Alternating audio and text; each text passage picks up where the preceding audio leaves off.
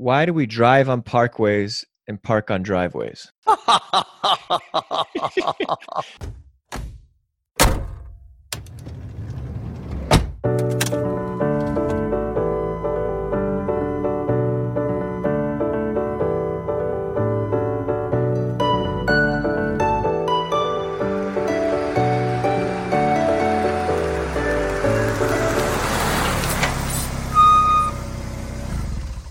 You're listening to the Parking Podcast. Views and opinions are my own.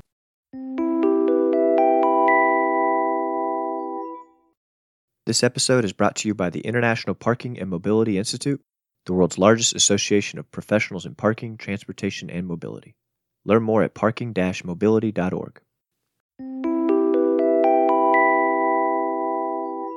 Welcome back to another episode of the Parking Podcast. Joining us on the podcast today is Dr. Donald Shoup, Distinguished Research Professor of Urban Planning at UCLA, and of course, author of what some would call the Parking Bible, The High Cost of Free Parking, and also recently authored uh, Parking in the City, which I just got my hands on as well. So, how are you doing today, Dr. Shoup?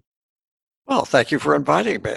Yeah, thanks for joining. So, I always like to ask our guests how they got into parking, and you are no exception. In fact, I'm a little even more intrigued with, with you and how someone makes the decision to dedicate their academic careers to the parking meter. So take us back to the beginning. How did you end up thinking about parking the way that you do?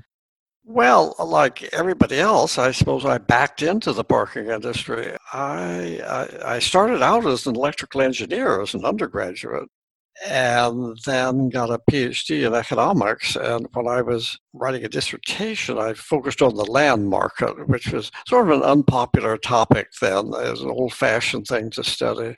But it fascinated me. And because of that, I went into urban planning. Um, and didn't take me long to realize that uh, the single biggest use in, in almost every city is is parking. You know, more the, the parking footprint is bigger than the housing footprint or the office building footprint in total everywhere. Even curb parking is a is a is a big share of, of cities' land. But I thought it was very mismanaged. That that the normally when you think of land, you think of these developers think of it as what is the highest and best use. You know, how how should I use this land to get the greatest value from it?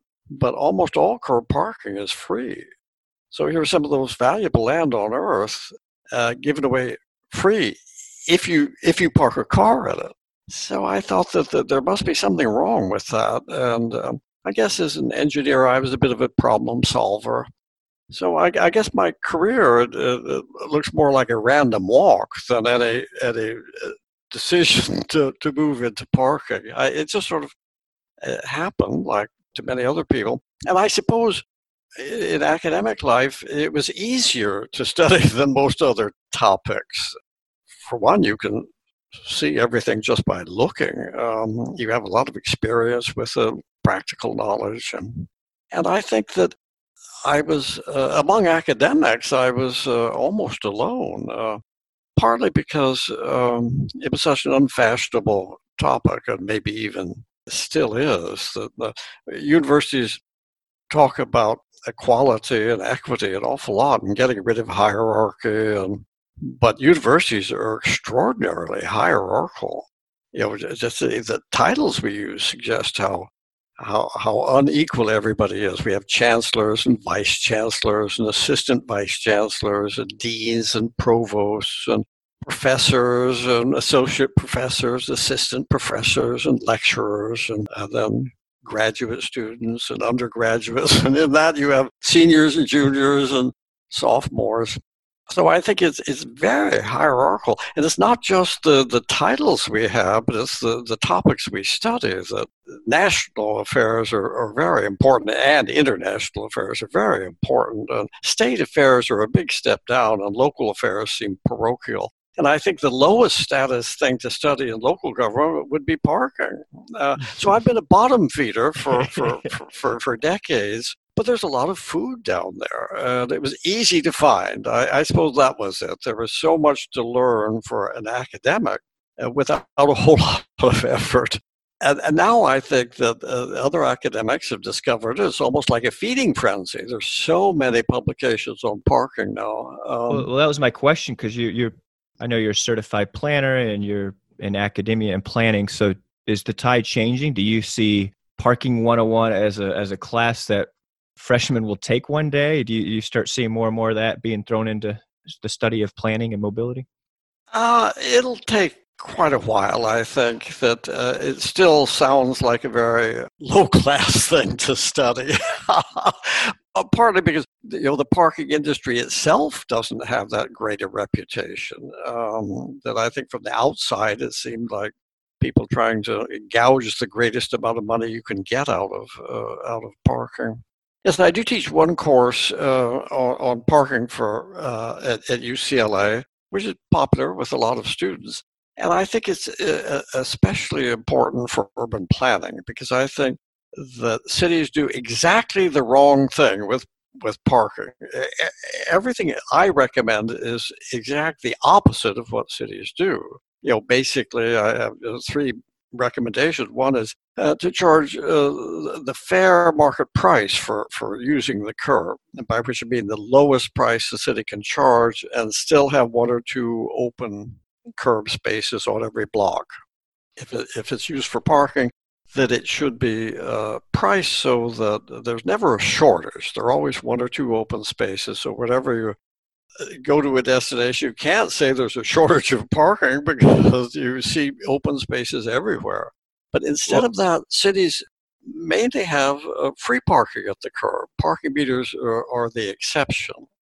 Exactly the wrong thing to do. So I say instead of having it free, it should be um, charged the way we charge for everything else, like gasoline and tires and, and the cars themselves uh, that you expect to pay for what you use. So that's that's the first policy I recommend. That I think the cities are doing just the opposite. And the second, I think I should, I say that cities should remove all off-street parking requirements, and instead cities have off-street parking requirements for everything, except for a few cities that have uh, made reforms now. I saw Edmonton recently. Was it a couple couple cities I've seen in recent recent weeks yes. that have eliminated parking minimums? Yes, Edmonton is sort of well the, the Houston of of Canada. That it's it's a you know an oil city and uh, with a huge amount of parking. I just I, I did go to Canada in the fall to to evangelize and. Anyway, I think cities the second cities require parking, and I say cities should not require parking, or maybe even limit off-street parking, but certainly not to require a minimum. And then the third recommendation I make is, is to make these other two policies popular, you know, charging market prices for curb parking and removing off-street parking requirements. The city should dedicate all or some of the revenue from the meters to pay for added public services on the metered streets so that everybody can see their meter money at work, cleaning the sidewalks, planting street trees, extra security. Some cities give free Wi-Fi to everybody uh, on the metered streets. And I live in Chattanooga, as we talked about before we started recording. But what they did when they put in the paid parking is that they have a free electric shuttle downtown. It's free for anyone. It's electric. People love it. It can goes all around downtown and loop, and the parking proceeds fund that. So it's a big hit, and that was a good turning point. And I've so as as I've talked about on the podcast in the past, you know, I implement parking in a lot of cities, and that this is usually the turning point like you said it, it makes it popular is when i'm standing in front of a city and that's one of my recommendations is that if you're putting in the paid parking the meters we recommend the money go back in towards the community where the meters are going in so whether it's putting in that dog park or lights or landscaping or accessibility uh, and that's usually a huge selling point rather than putting in the general fund i run a lot of coastal cities and a lot of them put the uh, beachfront parking and then the money goes towards I forgot what they call it, but keeping the sand on the beaches and keeping the beaches clean. And so it's popular even in, in, in tourist areas as well. So I love that point. I think it's especially popular in tourist areas because the locals are not the ones who are yeah. paying for parking. exactly. Uh, it's, it's like Monty Python's idea of solving Britain's economic problems by taxing foreigners yeah. living abroad. and and I, I think it's or it's like a hotel tax or uh, a tax on rental cars at airports. The, the, the expense seems to fall on, on outsiders. I, I recommend that you know that the, there would be signs on everything. It's paid for by the parking meters.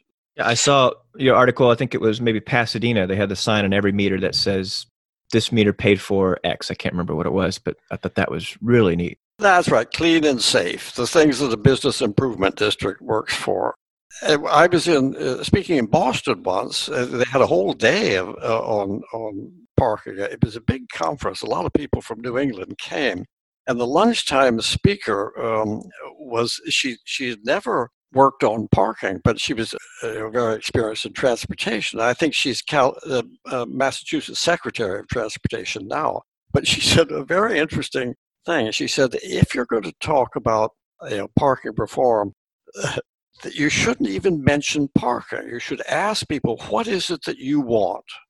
You know, do you really would you like to have an electric shuttle bus downtown or just say what do they want and then find out what their highest priority is and say well here's a way to pay for it that some wow. cities have used yeah. is to is to have these market priced curb parking and then the idea seems to come from them they say well this would be a good way to pay for what i want so i think that the linking between the, the payment and what the payment pays for is is so important, and and you should just ask the the, the stakeholders what they want, and say, well, and then of course, as a parking expert, you say, well, it has these other advantages, and it manages demand and makes parking accessible, and it increases the support for parking enforcement uh, because if you're if you're parking without paying, in a sense, you're denying the block what it used to, to put flower baskets on the light poles or or whatever they want. Uh, yep. So I think it, it also uh, has implications for the willingness to uh, have parking enforcement for the meters. Yeah, I've tried to champion the idea. I don't know if you if you're on Amazon Prime a lot, but uh, you can choose your charity, so you can pick something you're passionate about, and they'll donate money every time you buy something. I love the idea for parking tickets. So I'm trying to get a city to take me up on that where someone pays a parking ticket, you could choose what initiative you want your funds going towards. That way the parking funds go to something that you care about, and then they're more likely, hypothetically, to pay their parking tickets.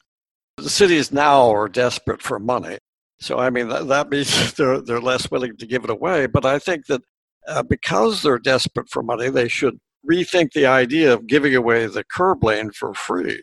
Let me ask you this hypothetical situation here because you're talking about the revenue going back into the community. I've gotten this question a lot where I've had cities that maybe don't have a parking problem. They, they could have one in the future because they're developing something, but let's just say they have enough room for there's no cruising okay there's there's a couple open spots every block would you support putting in paid parking just to put uh, have a revenue stream that goes back into the community no no i don't think so i think that if you did start charging for parking, you'd increase the vacancy rate and reduce the customers for the stores and restaurants that are on the street. No, I don't think you should charge for parking if there's a. Um, if it's not broken, don't fix it. Yeah, the market price is zero, and it yep. should be zero. But I, I do like your idea of, of choosing a charity. In fact, some, not charity, just yeah. I think something that the city's raising funds for. So not necessarily a charity, but just something the city can the, the city's saving for, or you know, it can go towards lighting or accessibility, uh, parking or sidewalk repair. Because maybe this guy hates the pothole, so when he pays his parking ticket, he selects something, and that's how the money is uh, distributed. Yes, well, some uh, shopping malls have a, a, smart policy. I think that the, you know, the most convenient spaces are the ones that everybody wants to park in, and even if they're going to stay there for a long time, they'll they'll park in one of those spaces. When, when they're better suited to somebody who's going to stay for a short time, to, to run in and make a quick purchase and come out. So some um, uh, shopping centers put parking meters in the most convenient spaces and say that all the revenue goes to charity that they identify. Yep. So that it doesn't look like a money grab, it's a donation to charity. So I think if if as a way towards uh, charging for parking when the meters are, are always unpopular. Nobody wants to pay for parking, including me and you. But if you know that you see on the sign that all this money goes to disabled military veterans or to they, they usually change the, the charity every year. Uh, so I good. think that that's that's that's one way to do it. It's similar to what you the idea you had about yeah. where should the money for uh, tickets go. And we're seeing that now with cities starting to reopen. Um, a lot of cities are nervous about charging with COVID, so they're donating the funds towards uh, PPE equipment or the downtown businesses. So I love seeing that. But yeah, it's just an idea I had, not necessarily charities, but just initiatives in downtown, so you can kind of uh, choose choose your choose what you're passionate about. Yes, and I, uh, another example of that is the I think the very backward policy that some cities have of turning the parking meters off during the the uh, Christmas season. Uh, there was a, a, Christmas gift from the mayor of the city council is to have free parking and please don't stay too long. Um, I was gonna say that's the, probably the time we need paid parking the most is when everyone's downtown that's, shopping. That's right, and, and that's why I say that cities should, instead of getting it free, they should keep the meters going and maybe running them later in the evening but donate all the revenue to pay for homeless services or something like that. That's much more of a charitable absolutely uh, activity during the, the Christmas season uh, uh, is to give money to charity rather than to help freeloading.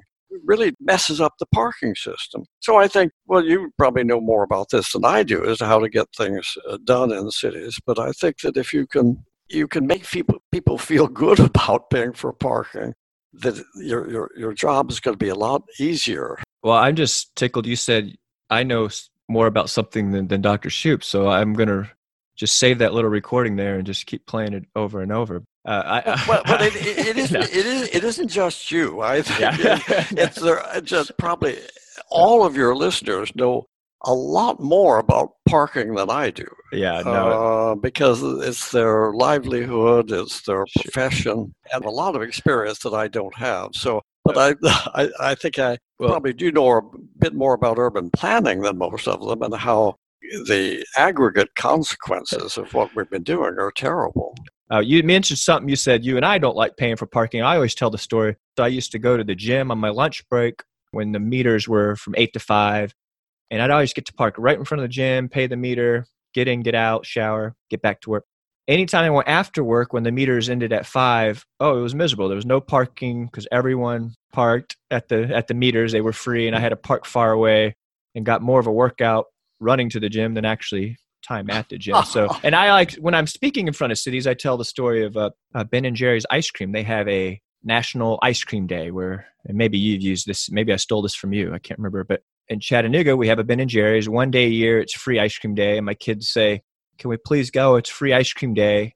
And the line is going out the store, around the block. And I say, I would rather go tomorrow and no line, pay $2 for your ice cream than stay and wait two hours for something for free. And I was like, the light bulb went off, man. That's that's Shoup right there. That's that's parking. So and of course all this is from the high cost free parking he mentioned. Number one, charge for parking at a fair rate, you know, get that one or two open spaces, 85%, if you will. A second, put that money back into the downtowns. And then third, the parking minimum. So love the book. Our listeners are familiar with that. Let's talk parking minimums. I've seen some some funny ones over the years. I think the the the one that always stood out was the I can't remember, but something about nunneries. One parking space for every 10 beds or something are there other crazy examples like that that, that you've seen with parking minimum requirements well i think i usually in a lecture i give a, a list of them like the uh, one parking space for 2500 gallons of water in a swimming pool or one space for every one and a half fuel nozzles at a gas station and, and, and of course one space for every 10 nuns and three spaces for every um, priest, every, every oh, I guess, monk, something like that. It's always wow. at least one, one parking space per person, except for religious uses. And even then, there's gender discrimination. Say, for uh, the one city had a barber shop, had to have uh, two spaces for every barber chair.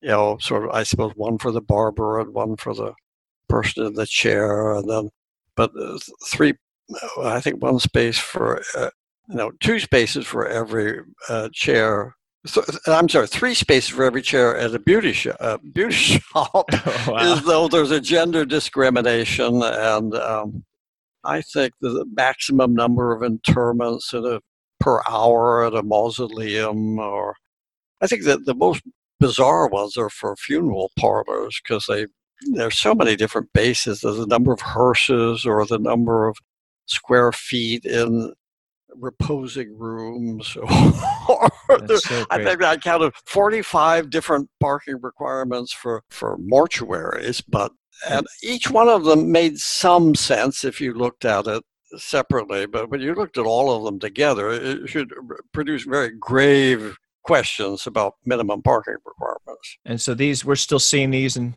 cities across America.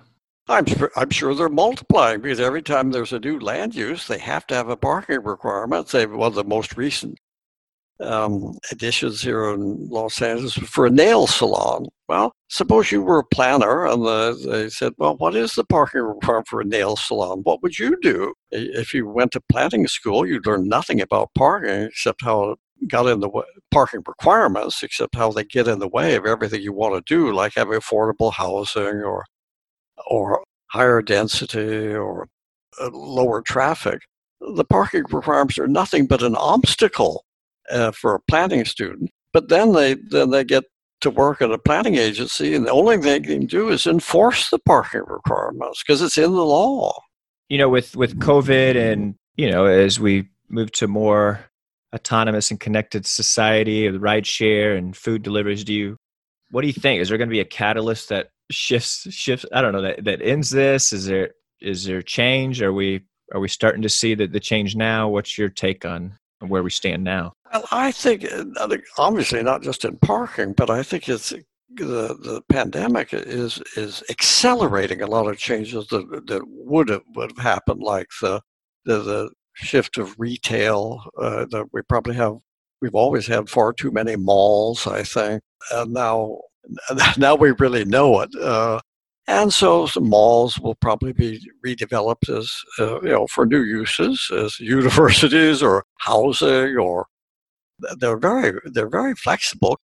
Yes, I think that the pandemic will make everything happen. One, one thing that the pandemic should accelerate is the um, idea of variable prices for curb parking. I think that if you if you set prices uh, yes. uh, based on demand, when the demand goes down, the prices go down. So in a recession, I had thought during a recession that automatically the the prices would go down at meters because the demand goes down, but it would keep the spaces almost all full. See, it would help to to preserve the economic viability of the, of the neighborhood if prices go down when demand goes down because it'll keep the, the, the, the, spaces occupied by people who are going into the stores.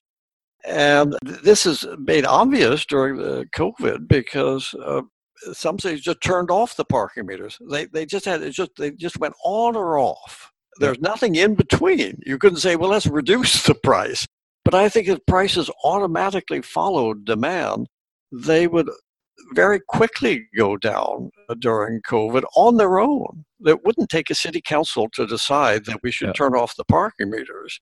It's that it's in the legislation, say like in, in a number of cities, they say that have reformed, they say we want to have one or two open spaces on every block. I mean, that is part of the the legislation. And that means it's the, the parking authority's responsibility to lower prices when demand goes down.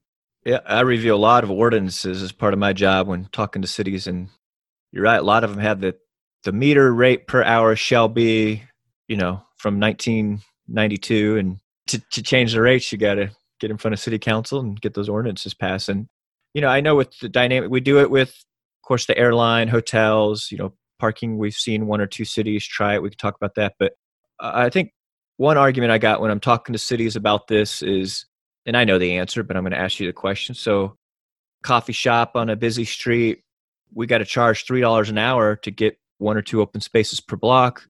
Another coffee shop farther out, a quarter an hour, and they get that one or two open spaces. And then they're arguing, saying that's not fair. People are going to go to his coffee shop. We both pay taxes.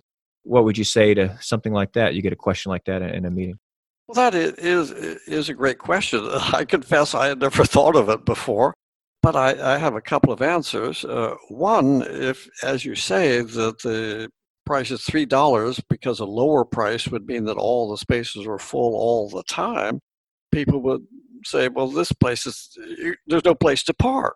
You know, that it will, it will discourage people, especially the coffee shop where people don't spend a lot of time that if you lower the price at the, the meters, that the people will stay longer. And I think the coffee shop will be the one to suffer. So that would be one explanation of why you should uh, set the price at $3 in your example, because that's what's needed to make the spaces available. The second thing I would say is that if we committed the, the revenue to pay for added public services on that block, with maybe extra flower planting or or extra Christmas decorations or whatever the, the, the business improvement district, for example, would like, then the, the, coffee shop would understand or or that like in some cities they give free Wi-Fi to everybody on the block. Then the coffee shop wouldn't have to provide its own Wi-Fi for its customers. See, now it is that every shop has to say, well, every coffee shop has to provide internet service because that's what people go for in some cases. That I, I think then if they saw the use of the three dollars an hour on providing something that they really want, then they wouldn't object to uh, having prices based on, on demand. And uh, the area where the parking is only 50 cents an hour, uh, that I think if that's enough to provide all the open spaces we need, then that, that's the price there too. But I think that getting back to your, your question as to how do you how do you defend the, the high prices to to a coffee shop is one is the, the simple thing to do is to say, well, the money goes for, what you wanted to go for. But the second one is what the parking analyst would say is this is what we need. I started to interrupt, but yeah, like what you said with the with the alternative is there's no you don't raise the rates there's no parking and no one coming to your shop period so this is at least opening up spaces for the coffee shop well i i ran into a similar problem uh, you know because i i do um, uh, evangelize uh, going around to different cities at least i used to when, when people did that but the, I was visiting Delray in Florida, Delray Beach in Florida, a, a wonderful town that I really hadn't, uh, I hadn't even been to Florida before. Our company actually helped put in those those meters, so your evangelizing worked. Is that right? Well, I, I, you probably liked it as well. We stayed at a wonderful sort of low low density hotel right on the beach. And I was blown away about how wonderful the beaches were. The water was warm, the oh, water oh, yeah. was clean, the sand yeah. was beautiful, much better than in California where the water is cold. but uh, I, I, was uh, I thought it was wonderful, but they didn't have any parking meters, the, so they, they invited me to speak. It was a wonderful auditorium uh, that was in a school that was uh, built in the 1920s. Uh, they call it the old school, maybe old school garage. Yeah. I guess so. Yes, they, they and, and so I, you know, talked for an hour or, or more, the way I usually do, and and uh, it seemed to go over very well. There were parking consultants there who wrote to me afterwards. But then the next day, the mayor invited me to speak at the city hall, and I got there, and there was a long uh, rectangular table. The mayor and I sat at one end, and then maybe 14 sort of uh, civic leaders around the table. And then the mayor said, Well, can you repeat what you said last night? but I, am used to explaining things in my elevator presentation. And I thought, well, if they had, some of them must have heard the talk. Many of them said they had heard the talk. And I thought that things would go well from there. But as soon as I finished talking, the guy next to me on the right hand side, you know, uh, on the long side, he started waving this sheet of paper and say, I have a signature, a sheet with signatures of 120 merchants who were utterly opposed to everything you have said. And I was quite taken aback, but you know, I'm an outsider, a, a loose cannon, and I got into a quite a, a, a hefty argument with them and it was sort of unfair because you know I've studied this for a long time and I have all my answers ready. And he, he eventually sort of stop, stop talking. And then, but I got no help from anybody else at the table until uh, after sort of subsided. This guy at the end said, "What is your problem? Are you are you alarmed that the people who would pay for parking wouldn't be willing to shop at your store?" And he knew what the guy did. He he had a thrift shop, you know, just very here on the main street of a great tourist town. He had a, a shop selling used used furniture and things like that, and he probably was rational that his customers would not be willing to pay for parking.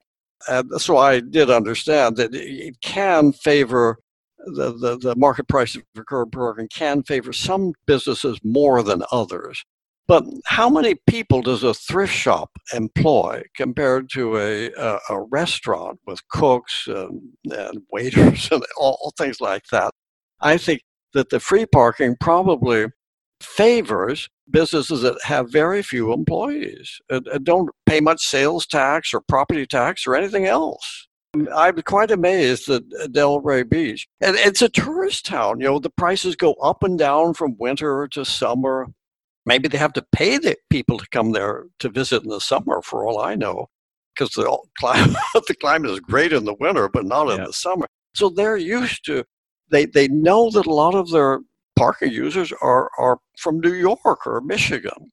And, and that's right. One of the people said, well, these old people, you know, they, the, the, the older visitors, they would not know how to operate a parking meter. And I said, well, I don't think you should. I should personally be offended by your saying that older people couldn't understand how to use a parking meter. I said most of these visitors from New York and Michigan know much more about parking meters yeah, than you do. Exactly. I mean, right. people people will say anything about parking. You don't have the benefit that I have because when I do this and I get a lot of angry business owners that maybe just don't get it, I get the luxury of pointing my finger at you. I said, well, this this guy named Dr. Donald Shoup wrote this book about it. Blame him, not me. I'm just telling you the facts. You don't get that luxury because you are the buck stops with you. So, well, I, I think that that maybe you've had this happen to you as well. But you know, after I got into this very heated argument with this guy, a mayor couldn't or a council member couldn't uh, argue with him but they sat around and it, it, as it turned out everybody at that table except that guy agreed with me but they would not speak up.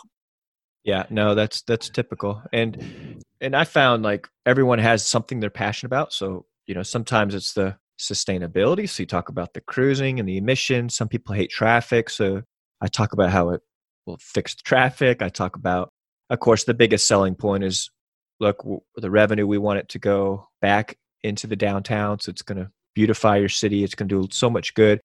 It's going to increase business sales because people will have parking to get in and out quicker. Yeah, no, I, am so curious. I'm glad you said that because it, sometimes it's hard to have those uncomfortable conversations, but I do it because I know it's the right thing to do.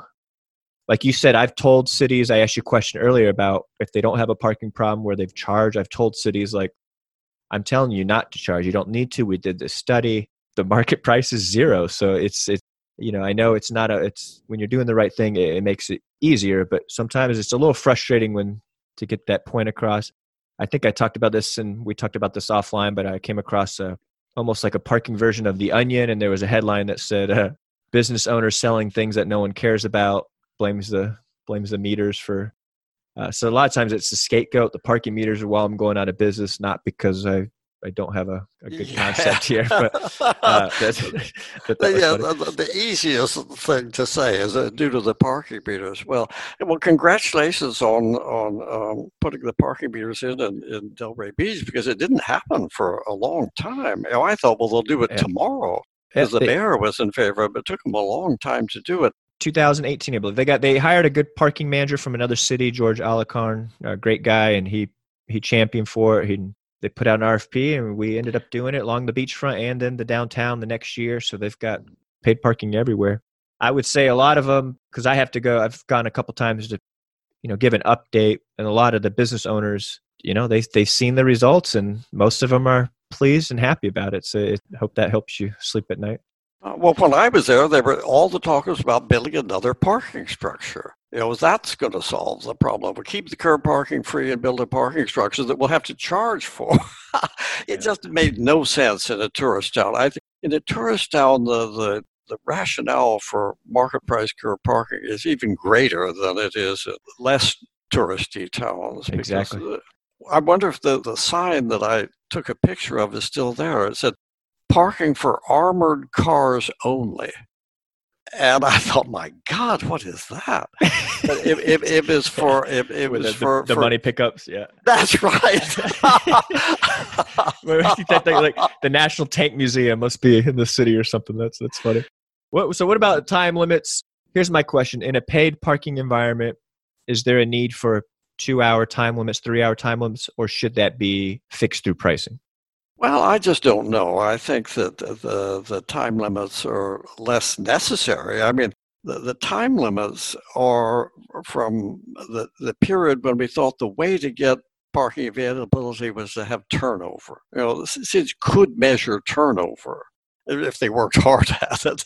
And they said, well, that's how we make parking available is through turnover. But uh, if your goal is to make parking available, uh, then I think the, the right price is the way to do it. And some cities that that started charging for parking, they did eliminate the, the time limits.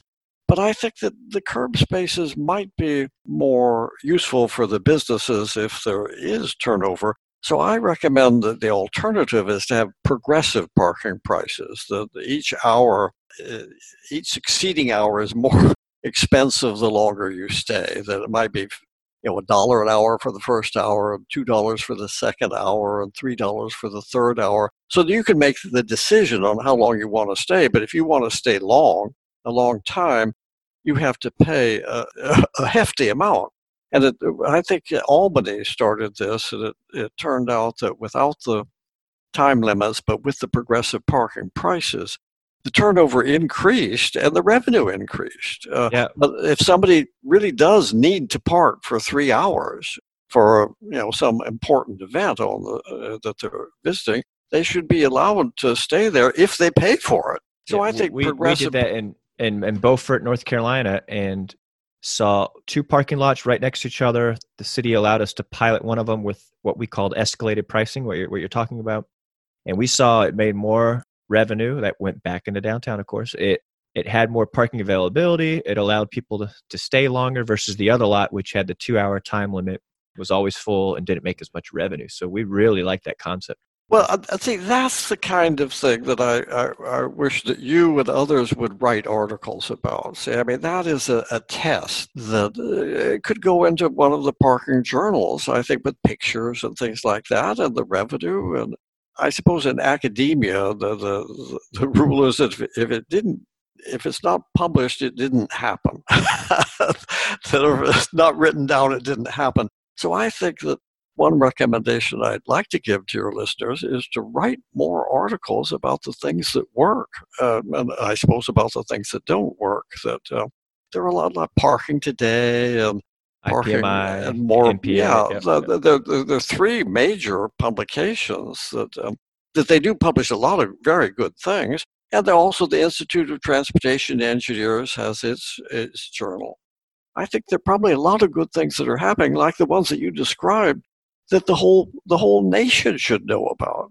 Yeah, no, I, I, I I think that's a great challenge for our listeners and myself as well. In fact, I think you did, I think you did a little bit of that in your follow up parking in the city, where you kind of uh, looked at cities that have implemented some of your practices. But uh, one thing specifically I wanted you to touch touch base on was the the story used in the introduction. I just love it. It has to deal with what we're talking about with parking minimums and, and the rest. But I think it was something like you said, go back to the dawn of the automobile age and if you were Henry Ford and John D. Rockefeller and you wanted to uh, task waste, ensure the cities would be dependent on cars and gasoline forever, you would do these three things. And pretty much that's what city planners did anyway. But could you tell that story? Do you, do you remember what I'm talking about?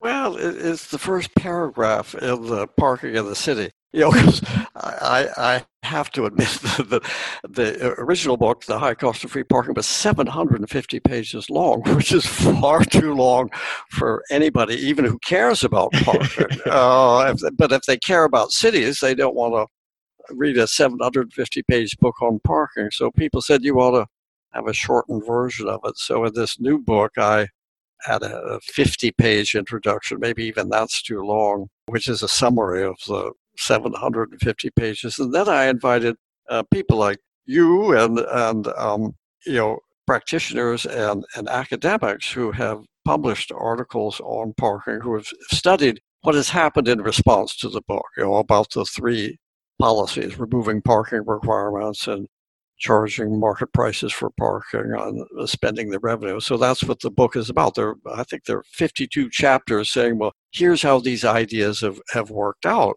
And in the first, I guess the first paragraph that struck you, I said, well, suppose Henry Ford and John D. Rockefeller had asked you uh, for planning policies that would uh, maximize the demand for automobiles and fuel. Well, uh, the first one is to um, separate uses, you know, housing here, jobs there, and shopping someplace else, so that uh, it would create demand for travel among these these uh, different areas.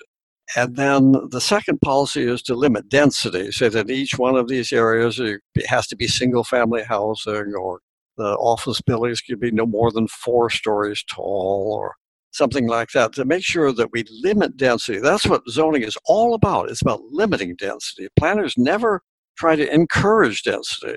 Zoning is all about limiting density, what you can and you can't do. And then the third policy would be to require uh, ample off street parking everywhere.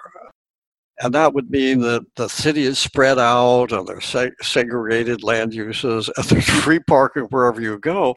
Well, driving is the obvious way for most travel. I mean, if you're an individual, you think, well, I have to go to school and I have to go shopping, and I have to go work, you really need a car.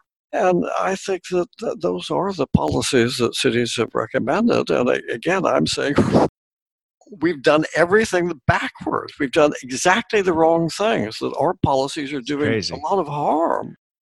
And I think we have a terrific opportunity. You know, I think that we have so much parking now that there are a lot of better uses of that land. And you just take pictures of shopping centers, you see all the empty parking spaces, or office parks with all the empty parking spaces. I think this is uh, land that's available for, for housing or for especially for job adjacent housing everywhere. The, the, new urbanists say that one of the things you should have is liner buildings around parking lots that that even if there is a big parking lot that uh, facing the sidewalk should be a regular you know should be housing or offices or something like that. It wouldn't be more than 20 or 30 feet deep. It's a liner of the parking lot. So i think there are a lot of places we can have infill development on on land that's already assembled and it's it's not brownfields or anything like that and, and there's a lot of parking behind it. So i think we have a terrific opportunity that that i think we could have you know a land reclamation that is greater than everything outside the netherlands that we have so much land available for higher and better uses and I think that COVID 19 has showed us that there are a lot better uses for the curb lanes uh, because uh, cities have uh, cordoned off some streets, so the streets become tables, uh, table, yeah, restaurants seating. and things like that. But there is another way to live, uh, and I think that the curb lane, which is now filled with cars, uh, in most cases paying nothing, uh, they could be the curb lanes. In some cases, could become best lanes or bike lanes, or uh, now we really need more um, uh, loading zones for Uber and they're going to be called smart loading zones. I know that's companies that's like right. Coord, I, Coord are, are working on that. And and I think we're seeing a big change in, in recent years. I know Dr. who was it? Iran Eran Ben Joseph from Harvard. He wrote that book Rethinking a lot, but rethinking yes, the yes. ways we use parking lot. The company I work for now, Reef, our mission is to you know rethinking parking real estate by putting cloud kitchens, mobility hubs, scooter parking, storage, uh, lockers, all that. So it's I think we're starting to see that, and and I want to touch base too with your your story. I love you know tying history into kind of parking and transportation. You've, you, I've heard you talk about uh, lead poisoning and tying that into into parking planning in the early 20th century. Another one I love is the horse manure. I've seen some planners talk about that. How in New York City, before the advent of the car, there was some 150,000 horses in New York City, and they each would produce up to 30 pounds of manure a day. So they did the math, and there was three to four million pounds of manure being discarded into the streets every day. And of course, manure uh, caused flies. The horses would die, and they weigh 3,000 pounds, so they couldn't move them. Uh, manure releases methane and greenhouse gas, which is bad for the environment. And they thought they didn't know what to do. They had this big horse problem, and they thought the world's going to end, all our traffic problems, and then came the, this savior, this this this automobile that that changed the cities forever. And they, they I don't know, I just love. Uh, I get tickled hearing stories like that, tying it into parking and transportation. Well, that that is that is a great story, um, and I think that maybe a hundred years from now, people will look back at us the way we look back at New York City in 1900. Is that they were the, the place was filthy. Uh, it, yep. it, the land, everything was everything was terrible, but this is the way it was. You know, the, something called COVID happened, and, and, and yeah. Well, but I think a hundred years from now, they they'll say, you know, especially if global warming really does happen and as bad as some people think it will be. You mean they had free parking? They drove around and around and around the block hunting for a parking space. They knew what they had been warned about global warming, and they did this anyway that I think they'll look back on us and, and, say, well, these people didn't know, they didn't have a clue as to what they were doing. And I think that if we do solve the problem, it will be looked as, as miraculous as going from horse drawn carts and, Buggies, and, yeah. and, carriages. Uh, it, we will seem as primitive and, and wrong-headed as they oh, were. Absolutely. And I think one thing is one reason for the, the tide changing is this term uh, Shoupista. So you have this loyal following of uh, fellow Shoupistas, planners, uh, parking professionals. There's some 5,000 members on the Shoupistas Facebook. So uh, hopefully that they help change the tune here. But when, did you first hear this term and, and, how did you take it? I'm just interested when you, when you first heard of this. Were you tickled about it? Well, you know, I have been um, working on parking for a long time. I, I when I was uh, putting together my curriculum vitae, but the first paper that I published with the word parking in it was in, in 1970. That was 50 years ago, and I had I had uh, written quite a few articles on parking, but nothing that a practitioner would ever see. You know, because they were in academic journals. You know, a, a young academic has to publish in, in academic journals to stay in academia. And uh, so I had uh, written a lot of these ideas in separate articles over the years. And there was a student at Stanford who, an undergraduate, who picked up on it. And he later worked for the Stanford Transportation Division and he worked on parking. And then he went to to uh, San Francisco and worked for a, a, uh, a famous consultant called Nelson Nygaard, who is uh, they do parking as well yep. as a lot of transportation. And because San Francisco is such a dense dense city, you know, they don't have parking requirements downtown, so it's it shows what can happen if you don't have minimum parking requirements. Say that, uh, and because the, the there, there are no density limits and no parking requirements. Well, there were density limits, but not very low, and, and, and parking requirements. There are a lot of people gather in bars, and they're even separated by the interest of the users. So there's one bar that a, a, lot of the people in transportation went to. A very handy thing. And uh, Patrick Siegman, he's the, he's a student. He was, yes, he was known as. Did you see this new paper by Don Shoup? And people were fed up hearing him say that. And then one of them looked at him disgustedly and said, You're just a Shoupista. And, and it, it's like a Sandinista or something. It sounds, it, I think the way it, it, became popular is it sounds left wing, like a Sandinista yeah. or a Marxista or something like that. but it's really very market oriented. And that name caught on.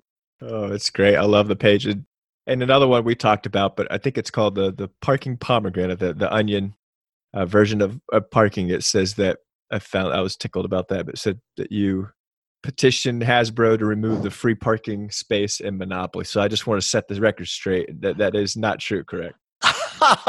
well, so I, I I posted it, and some people thought it was true. You know, they didn't realize it was a satire. it's uh, I I never heard of the pomegranate before, but now I I love it. Uh, I mean, it's I, will get all my information on parking from the pomegranate. Uh, yeah. That's all I need to know about parking is what I learned from pomegranate. A couple of those hit too close to home. I have one last question for you. So I read on your Wikipedia page that you moved to Hawaii in 1940 as your father worked in the U.S. Navy. So I'm not sure as far as all the naval bases in Hawaii, but I was curious if your father was working at Pearl Harbor during the Pearl Harbor attack, or was that a different military base? Yes, yes. My father's uh, ship was uh, stationed at Pearl Harbor, which is why we um, we we moved there. I was born in Long Beach because my father's ship was in, in, Long Beach, but the, the fleet had moved to Hawaii um, and, along with his ship, the Astoria. But surprisingly, his his ship was out of out at sea that the day of the attack with a Hollywood movie company on board using it as a set. No way. And of course, the, the, ships that were at sea stayed at sea trying to hunt for the Japanese. I think that he, he stayed at sea for six weeks with the movie company on board. But my my earliest memory is the, the attack on Pearl Harbor. Uh, so life has been comparatively calm ever since. Wow. So, like, what do you mean by by that? Were you at a military base near Pearl Harbor? I mean, were you? Well, we lived in Honolulu in Manoa Valley, right near the, the University of Hawaii. what were your uh, memories like? Sound? Could you hear the bombings, or just how your how your parents I, the airplanes, were affected by I think. Yeah. Well, I, I remember the excitement of everything happening. I mean, the world turned upside down on that day. Pose is confused by the fact that my uh, parents had a movie camera and took a lot of uh, a lot of uh, uh, movies before and after the attack. I think that when I retired, they put these things together in a, in a sort of video of my life, but it shows my brother and me swimming at Waikiki. Uh, the only two people in the ocean, and then the, my parents had a camera but no projector, so they really weren't very good at their their skills. But they their video skills, so they just turned the camera back from the ocean to the beach, there was nothing on the beach except the Royal Hawaiian Hotel and three or four cars parked perpendicular to the curb. And that was it. it was a very peaceful life. And then after that, I was wearing a gas mask. And oh um, they had gas masks, I think, for kids that they had Mickey Mouse on them or Donald Duck or something like that. It was a a lot of awful things are happening now, but I think they, they pale in comparison to World War II. Oh my goodness. Yeah. So I have a similar story, not near as, as exciting as yours, but I was born in Panama, Central America, and I was four during Operation Just Cause, and we were actually few houses down from where Noriega was in his compound. And I remember they started bombing, and you could hear the, the shells, and we were sent to the basement and my mom actually i'll see if i can find it maybe i'll put it at the end of the, the show the recording but you know baby i have three or four brothers at the time and we're, we're crying you hear the bombing and house shaking and and my father was actually had to go back to our uh, our house uh, we were staying at a grandparents house actually made it worse because where the bombings were and everything was happening but uh, he got actually got um, held up uh, held at gunpoint they thought he was like a you know, government spy with the military. So he was he was held up. So my mom just had me and my brothers in the basement with my grandparents who, who lived there in Panama. But so it's again, it's I was four, so I it's I remember you know the sounds. I listened to the recording. It was one of my first memories too. And you're right. Once you once you go through something like that, standing in front of a angry business owners wanting to talk about parking is uh, not, not as stressful. Arguing with a sh- thrift shop owner in Delray Beach is nothing. That's great.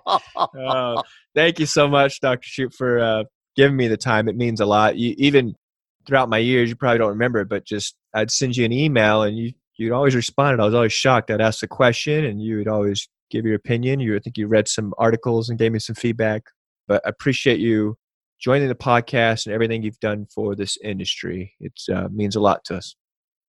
Well, I really enjoyed it and I've learned a lot. All the best. Yeah, no, all the best to you. Thank you so much, Dr. Shoup. Have a great week. Goodbye.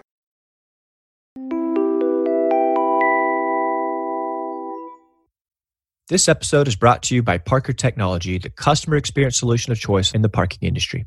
Parker's solution puts a virtual ambassador in every lane to help parking guests pay and get on their way in under a minute. Parker helps capture revenue, provides better customer service, enables your staff to focus on other on site tasks, and keeps traffic moving, all according to your business rules. With the Parker solution, you'll also enjoy access to real time call data and recordings. Learn more at helpmeparker.com slash parking podcasts.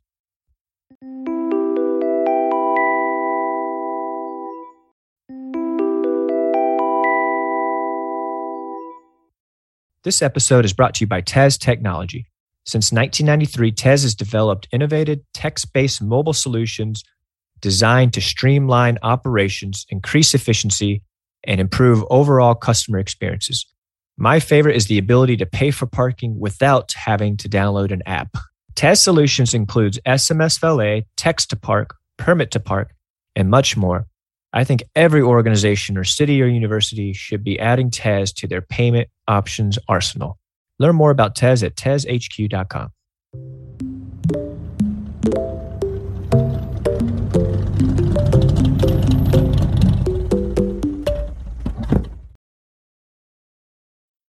Earlier in the podcast, I said if I find the recording of our family during Operation Just Cause that I'd play it after the podcast. My mother was able to find the tape recording, but the recording is from 1989 on a cheap cassette player, so it's very scratchy. Uh, some things you can't really hear what they're saying, but I thought I would play a few minutes of it to give you an idea of what we went through. The setting is that it's December 1989 in Panama, Central America. My mother and my three brothers were staying at my grandparents' house for Christmas. My dad was on the other side of Panama because he had some things to attend to. Uh, little did we know America was about to invade Panama. My uh, grandparents lived about 100 yards from a PDF, Panamanian Defense Force military base. So the invasion began on December 20th. The first night, we all just huddled in the basement as it was pretty heavy artillery.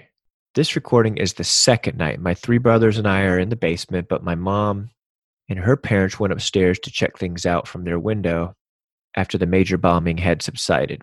But you can still clearly hear gunfire, grenades, and other explosions if you uh, listen carefully. So uh, here's a few minutes from the from the tape recording that that I found interesting. Thankfully, we're all safe, and uh, we still talk about those times. Here it is. Mm-hmm. See that one man that just walked across the mall? And guys are down.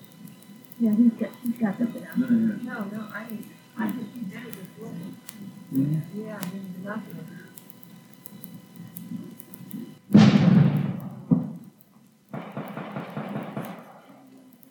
Down there, you can see our van. It looks like they sieged the building, the outside of it,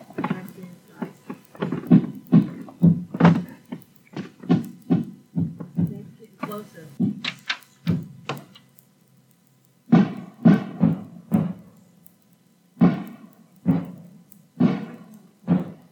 not there now. They probably went around back. At least, you know, they're inside. Now here they come. Oh, man. Wow. Yeah. Sound like a grenade. Right down to the jail. You can smell it smoke. Yeah, nice.